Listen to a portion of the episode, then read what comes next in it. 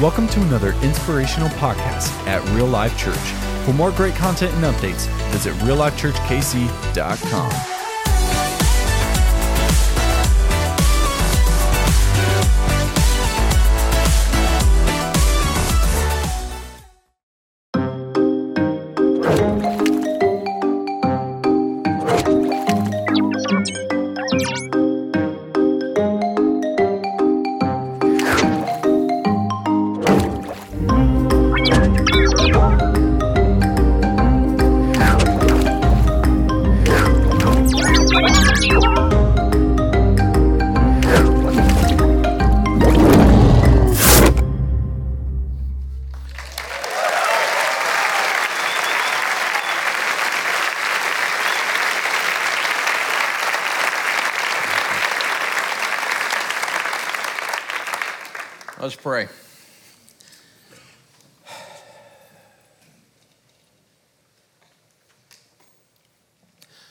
God, you know I can do these talks by myself. They sure are better when you do them. Holy Spirit, this time's yours. In Jesus' name, amen. 37 years ago, my wife and I got married and we were stupid. I was a hell raising, beer drinking hillbilly, and she knew that.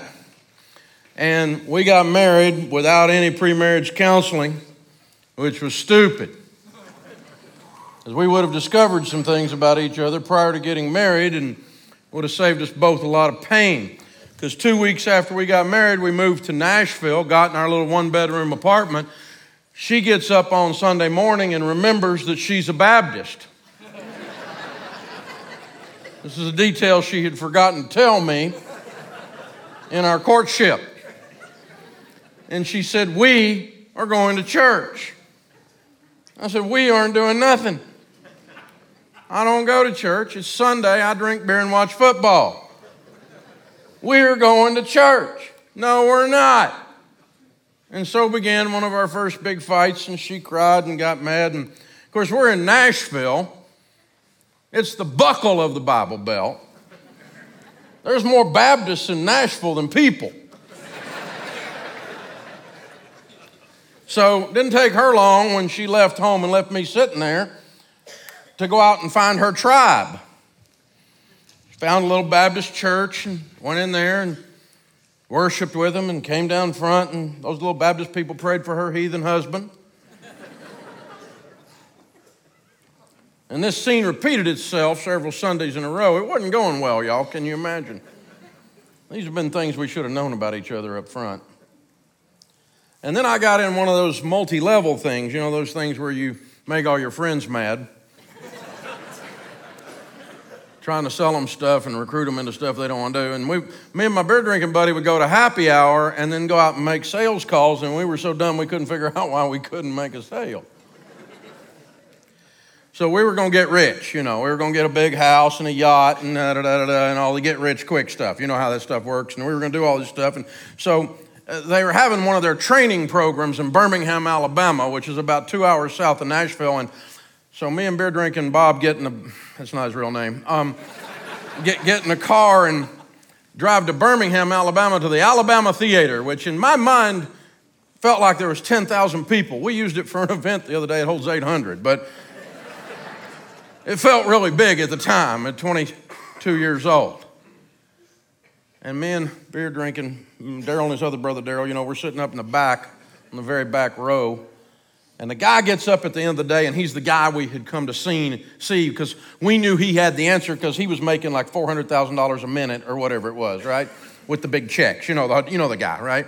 And so he's going to show us how to do the business. And we had written down four or five questions, and man, it was as if he had our four or five questions as his talk. And so he already had credibility, but then when he read our mail, by the time he got to the end of his talk, he owned us. Do y'all know what I'm talking about? Say yes. And, and, and so then he says, and there's one more thing. And we said, no, there's not. We got all our questions answered. There's one more thing. If you don't know God, you're going to struggle in business because you're going to treat people as a transaction. And Jesus believes people are a relationship. And business people that understand that succeed in business, and those that don't, don't. My buddy and I are looking at each other going, What's he talking about? I said, I think he's been talking to my wife.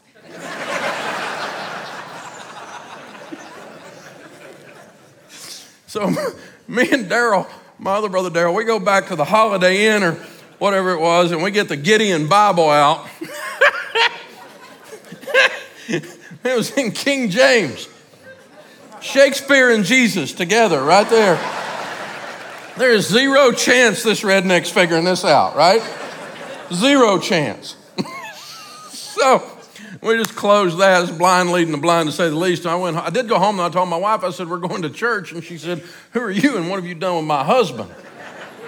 And we went to some of these churches, and you know, some of these churches, um, somebody ought to tell them that you know, walking with God is fun. Some of these people look like they were weaned on a pickle. You know what I'm talking about? You know, it's like sour face. It's like, I don't want to be like Jesus people that are like that, you know. And so, anyway, we kept going and we went in the back of this little church and it was kind of like Pentecostal light, you know. It didn't, they sort of raised their hands sometimes or whatever, but.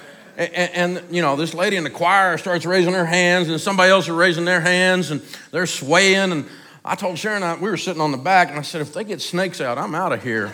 and so, but, but something kept drawing us back to that little church. It was a, about 400 people at the time we started going there, and the pastor was an old, hardcore, really solid preacher and good man, knew the word, preaching the word of God. And he's like, and if you don't agree with that, you're what's known as wrong, which I say all the time now.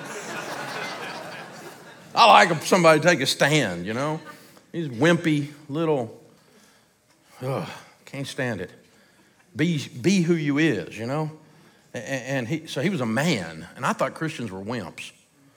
And so this guy was a man, and, and his wife, you know, he'd stand at this old, old school church. He'd stand at the back, and church was over, shaking everybody's hand. And she's standing back there with you. She's a big, squishy woman. She'd give everybody a big hug, you know, big grandma hug, right? And she smelled like grandma, you know, and, and you know what I'm talking about? People that love people. You know what I'm talking about? And the Holy Spirit was just dripping off of them. And we didn't even know what the Holy Spirit was. But we kept coming back and we kept coming back. That man led me to the Lord and began my walk learning the Bible because I didn't know nothing, y'all. I was bad. I do everything backwards. I had um, started selling and buying real estate about that time back, you know, early in the first time we attended that church, I, that was my new job. I left that other thing pretty quick, and, and, and it was working. I, and starting with nothing at 22 years old, by the time I was 26, I was rich. I had $4 million worth of real estate, a little over a million dollar net worth, and I was making $250,000 a year. That's $20,000 a month in 1984. I don't know where you were raised, but the neighborhood I was raised in, we called that rich. It was fun too, y'all. You know, we, we always had that car I always wanted. You got that car you always wanted? Man, I, I thought, I'm going to get me a Jaguar because nobody in my old neighborhood can even spell Jaguar. Much less knew what it was or how much it cost, so it was extra cool, you know, exotic. I'm driving that Jaguar, man. Within 90 days, baby, I was a Jaguar. You know, it's like, right? We were having fun. We went to Hawaii, rednecks in Hawaii, y'all. And you know what? It was so much fun. You know what we did? We went back to Hawaii. And my wife, we got her some of those sparkly things for her hands and her ears, and she liked them, and so we got her some more. We were having fun. Sometimes I hear these people say, All those rich people are miserable. Uh uh-uh. uh now, I'm not here to tell you money will make you happy. Money will not make you happy. Money will make you more what you already are. If you're happy, you'll be real happy. If you're depressed, you will become unbelievably depressed. If you're angry, God help the people around you when you get money because you will be a rageaholic. If you're crazy, you'll get crazier. And the people in your life, they become more too. The crazy in your family, it gets crazier when you get money. And every family has crazy. If you think there's not crazy in your family, it's you. Everybody's got at least one. So everything was going good. I mean, we were, I mean, I met God on the way up. That's kind of backward. But I had done some stupid stuff. Nothing illegal. I didn't lie to anybody. I didn't cheat anybody. I didn't do anything wrong. there was no fraud or anything like that. I just did some stupid stuff with money. How many of you ever done something stupid with money? How many of you didn't raise your hand have a problem with lying? if you made mistakes with money, it makes you over 12. So our largest bank got sold to another bank, and a guy in another city looked down and said, There's a kid, 26 years old, owes us a million dollars. Let's limit this relationship. And that banker talked for ruin his life. They called our notes. And I was dumb. I had done 90 day notes because I was doing fix and flip this house before there was cable TV to tell you how. And I actually really did it too. Um, lots of it. And, and, so they called our notes, and another banker heard we were in trouble and called another 800,000, and we spent the next two and a half years of our life losing everything we owned. I had met Jesus on the way up. I got to know him on the way down. And we hit bottom, we hit hard. The brand new baby and a toddler, and our marriage hanging on by a thread. Finally, we were bankrupt at 28 years old. I had an I surrender all moment. I'm not talking about a Baptist altar call. I surrendered. I can't do this.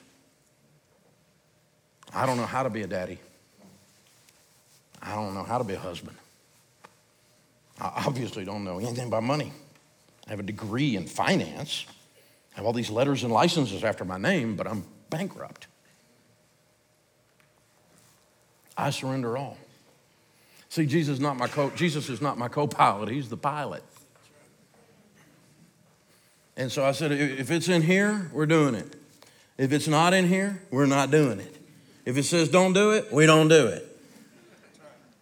Now, you have to have those moments in your life where you decide something is the truth or something isn't. And I guess I could have walked away from my faith, my young baby faith at that moment, as easy as I walked headlong in, but I decided this was more real than what my finance professor had taught me, which was borrow all you can. and he was broke. A broke finance professor is like a shop teacher with missing fingers.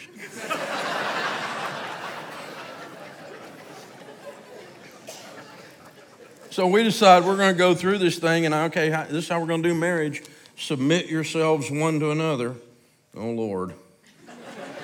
means I got to dry dishes. I got to change diapers.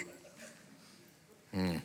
My kids are like, Dad, what's this rod stuff? And I'm like, come here, baby, I'll show you. and some of you don't like that, and you're what's wrong with America.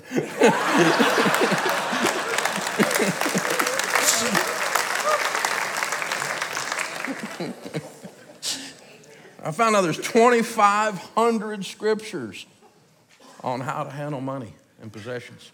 Jesus talked more about money than he did about love and grace combined in the parables and the red letters. Now, sometimes when he was talking about money, it was a dual message. He had a spiritual message and a money message, but there was money that he used to talk about us and how we're supposed to live and how we're supposed to inherit the kingdom of God and it's really clear, too, and it's almost like everybody was ignoring it, including me, because I didn't even know it was there. And I said, This is how we're going to start living, and we started living this way. And I had that moment where you change. I had a bunch of young people on my team. I got about 900 folks on our team these days at our offices, and a whole bunch of them are, you know, in their 20s. And I had this one young guy, he was doing the stuff he was supposed to be doing wrong. And I was like, hey, don't do it that way. That's wrong. Okay, here's how you do it. Okay, I come back and he's doing it wrong again. And I'm like, dude, I just showed you. Don't do it that way. There's a right way and a wrong way to do things. You're doing it the wrong way, and I own the place, and I said, do it the other way. I sign your check. I come back later, he's doing it wrong again. I'm like, son, we're going to set you free in Jesus' name. he looks at me and he said, I'm not like you. And I said, change.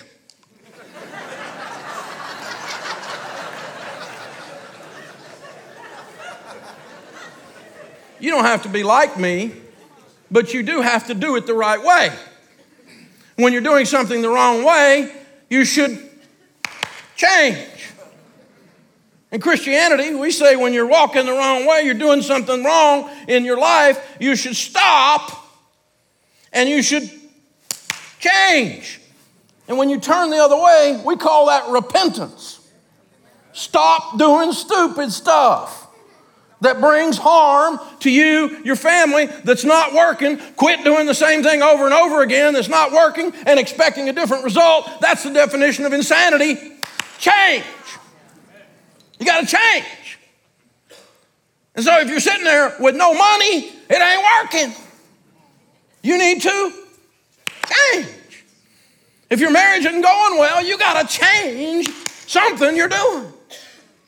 You can't just keep going, saying the same thing for 20 years looking at her. She keeps looking at you like you're a fool. You got to change. Something's not working, it's time to change it. And find out what Scripture says. And if it doesn't align with what, if something in your life doesn't align with scriptural truth, pain is on the way. It's not because God's mad at you. He just set these principles in place. The law of gravity, you know, is not different for snowflakes. They all fall with the law of gravity. Each of you are unique and Jesus loves you, but you will be in a pile with the law of gravity. There are these laws that are in place and you don't get to decide. They're there independent of your feelings. And I had to look at this and go, the way I'm handling money, I'm stupid. It didn't work. I'm broke. I got little babies. My wife was you know, she said she would have left, but she didn't have a car. you know, money fights, you can have some good money fights, right? I mean, Sharon's from the hills of East Tennessee. Frying pan throwing there's an Olympic event. so we discovered these five things in Scripture, and we started doing them 37 years ago. And it's not easy, but it's easier than being stupid. It's easier than being broke. It's easier than the stuff we tried that didn't work. And here's the five things. If you do them, they'll work for you every single time, 100% of the time. And to the extent you don't agree with them, you're what's known as wrong. Because they're not mine, they're God's. And they're grandma's. They used to be called common sense, but they're not common sense anymore. First one is get on a budget, live on a budget.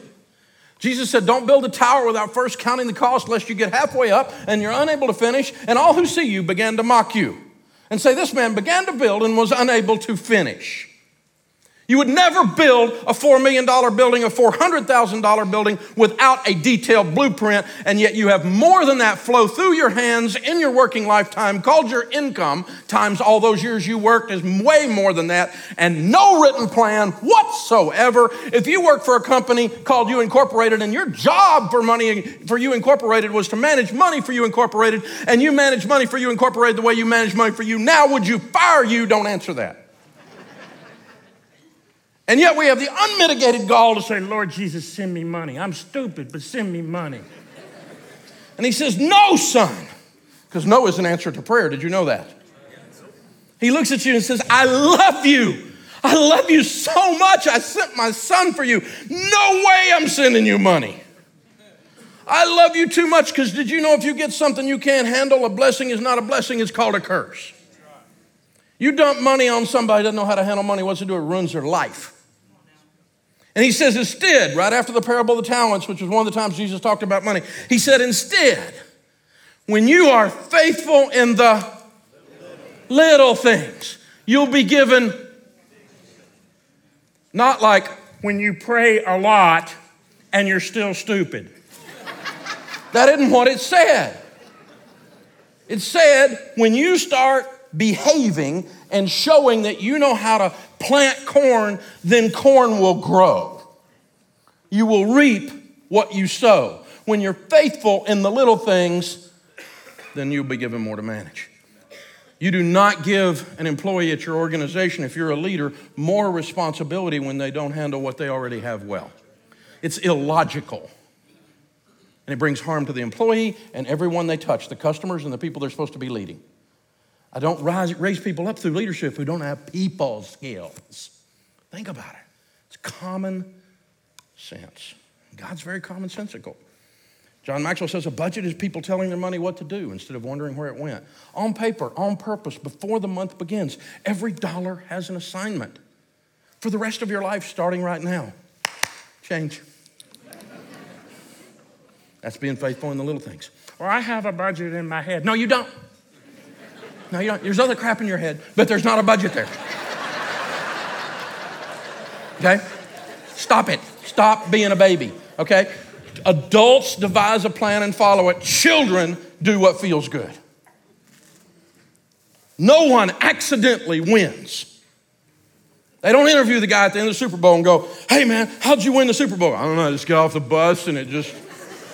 No one accidentally wins. It's an intentional act. As a matter of fact, it's a series of incremental intentional acts that cause people to win. No one has an accidental glorious marriage. I met this lady one time. She said, My husband and I have never had a fight. I said, It's because you lie. of course you've had a fight. You're just, I mean, really? I've never had a fight. That, what a, no one believes that, and you really don't either. And she's all offended, of course, because Jesus told her to say that. But second thing is we got to get out of debt. The borrower is slave to the lender. A hundred percent of the time. The rich rules over the poor, the borrower is slave to the lender. What happens is we go to school and we get us a student loan because you can't be a student without a student loan. And we sign up for six credit cards and get a car we can't afford. Then we get a house we can't afford. And we just keep on and keep on and keep on. And people come in my office, they look like this all the time. They're going, Dave, can you get me out? I'm like, yeah, but it's going to hurt. We're going to amputate the Tahoe. it's going to hurt. Your broke friends are going to think you're crazy, which is always a good sign that you're on track with money if your broke friends don't like your plan. Your mother thinks you joined a cult. I understand. But you got to make a decision. I'm done. I don't borrow money anymore. We're going to light the candles at the kitchen. We're going to have the kids sit down at the table. We're going to get the scissors out. And we're going to look at that. That's, you know what that card is called? That card is called freedom. Is that backwards? That's ridiculous. American distress. We're going to have a plastic surgery party. Citibank. What's in your wallet? Money.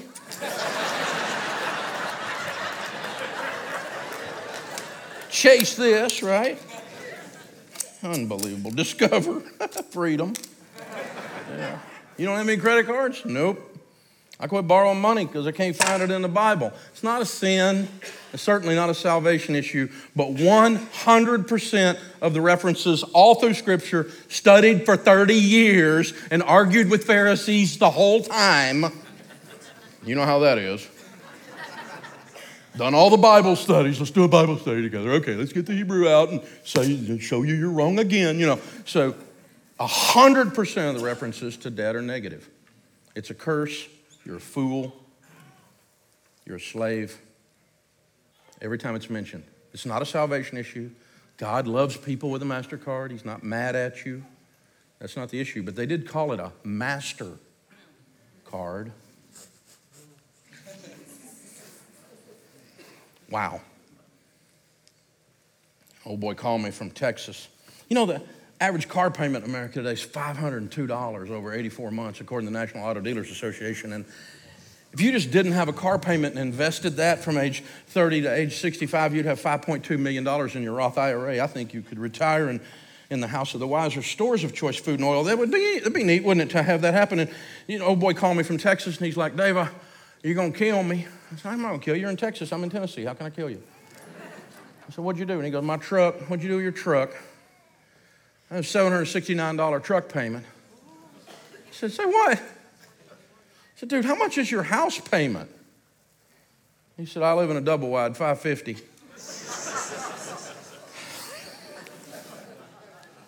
I said, Man, if your, ha- if your truck payment is bigger than your house payment, you might be a redneck. wow! Unbelievable. See, if you didn't have any payments, you know what you'd have? Money. Most people work their whole lives to give other people their paycheck. Feel like a rat in a wheel, and they run, run, run, run, run, run, and 67 years old have a heart attack and die. Broke. Or I sure hope the government, which is well known for its ability to handle money, will take care of me. Well, that's a dumb idea. It's also not in Scripture. So once you're out of debt, then maybe you would save money in the house of the wise or stores of choice food and oil. Food and oil.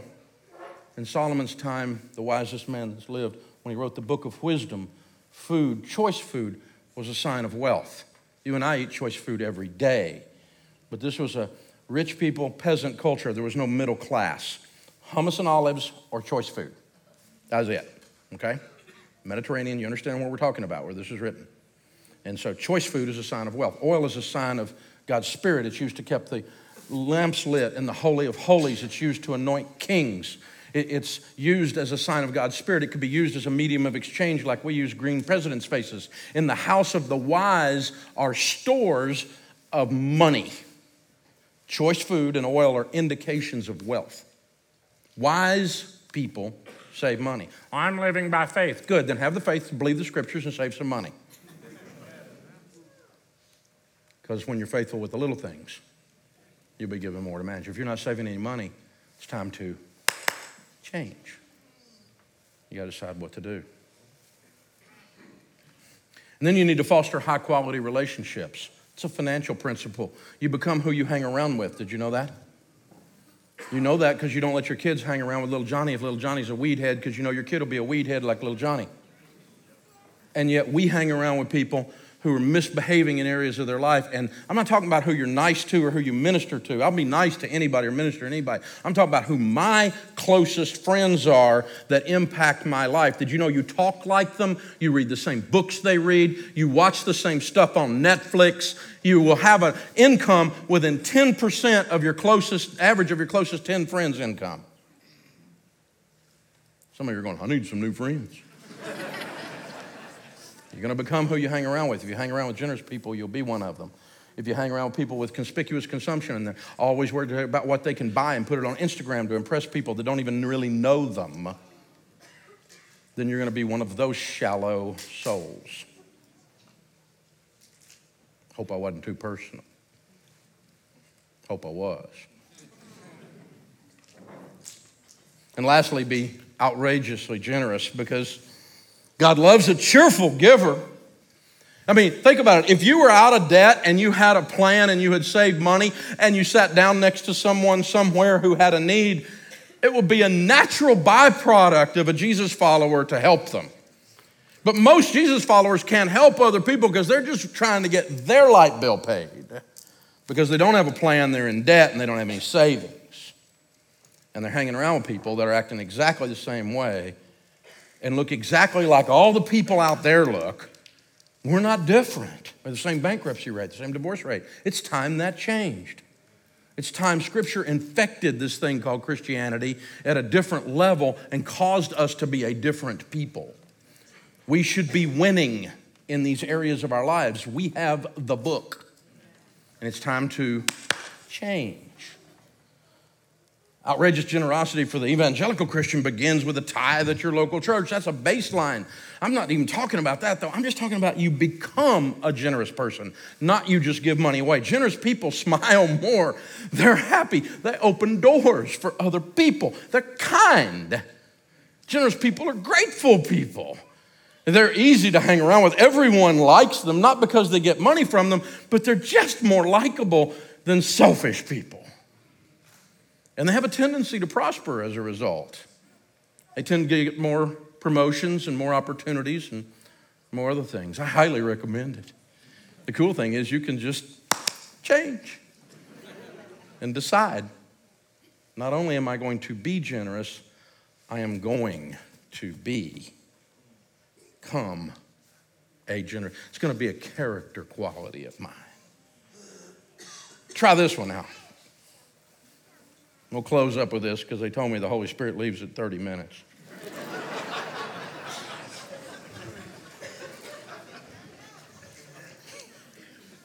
Thanksgiving's coming. Here's what I want you to do. I want you to get the kids ready to go to Grandma's house Thanksgiving morning, and I just want you to go 30 minutes early, though. And on your way to Grandma's house, what I want you to do is I want you to pull up in front of Waffle House and pull right in front of the window at Waffle House Thanksgiving morning. Leave the kids in the car. Leave the car running if you want. Leave mama or daddy in the car. I don't care what. Go in there and sit at the counter. You don't need to sit at one of the little tables. Sit up right there at the counter at the Waffle House, and she'll come up and she'll pour your coffee. And you don't even have to drink the coffee if you don't want. What I want you to do is I want you to take three of these $100 bills. I want you to slip them under that cup, and I want you to just slide out and go sit down in the car and say, "Baby, kids, kids, kids, turn off the stuff. Watch God. Watch what God's doing. Watch what God does." Let me tell you what she'll do. Because you know who's working in Waffle House on Thanksgiving morning? Somebody needs a job bad. She's working Waffle House, and it's Thanksgiving morning. And she'll pick that up. And I've seen her do it. It's fun to watch. And she'll look like it's a trick. Because it's been so long since anything good's happened to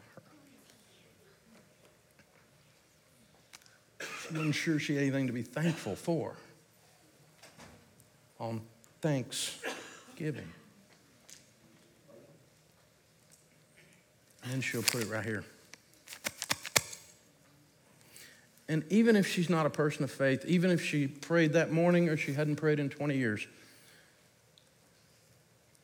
she'll say a little prayer. She'll go. By now, everybody in your car is crying, watching God show off. And you know what she'll do?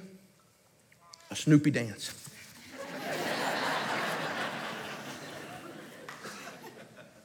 I dare you to have more fun with 300 bucks than that. I don't mind you going out on a nice date night and doing something fun with your family and spending money on your family. You should. He that doesn't take care of his own household is worse than an unbeliever. You should do some stuff for your family and do that occasionally, but occasionally do what I just talked about or something like that. Put some tires on some single mom's car. Do something that's outrageously generous. Show off. Let God show off through Him working through you. And let your family watch that. You'll change your family tree. The kids watching that are changed. More's caught than taught with kids. You can talk to them all you want. They watch him show off with generosity. They can't keep but from becoming generous people. And when generous is your why, you'll get out of debt. When generous is your why, you'll save money. When generous is your why, you'll get on a budget. Because now you get to have fun like that. I dare you to have more fun with 300 bucks than that. You can't do it. That's about as good as life gets right there. God loves a cheerful giver. Get yourself in a position that you can be generous like that. Teach your people to get in a position that they can be generous like that. I know people just like you. I've worked with you for 30 years. I know exactly who you are. I've met some of you today. I'll meet some of you tomorrow. I'll meet some of you a year from now when you do your debt free scream. I know exactly who you are. The kind of people I am. People that love people, people that love their families, people that want a future and a hope. I'm proud of you. I believe in you. I know you can do this. It's time to change. Thank you, God. Thank you, God. So, we have a class called Financial Peace University that we have taught in 50,000 churches to over 6 million people over the last 25 years. Pastor Randy Frazee Thank you, brother. Came up with this idea to get the entire city of Kansas City to do this at one time, go through this class at one time, because it could revolutionize generosity in the city. It could revolutionize family trees being changed in the city. It could revolutionize marriages who were on the rocks because of money problems being saved in the city. 110 churches have joined arms.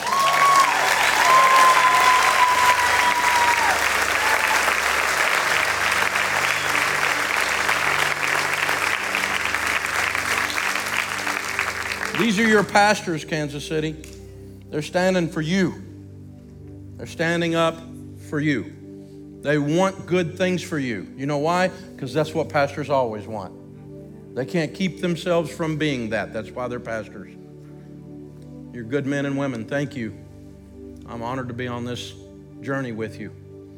I'm honored to have been a little part of this. Randy, what you guys have pulled off here, where you have joined arms and been unified on a singular cause, it sets a standard for other cities to look at.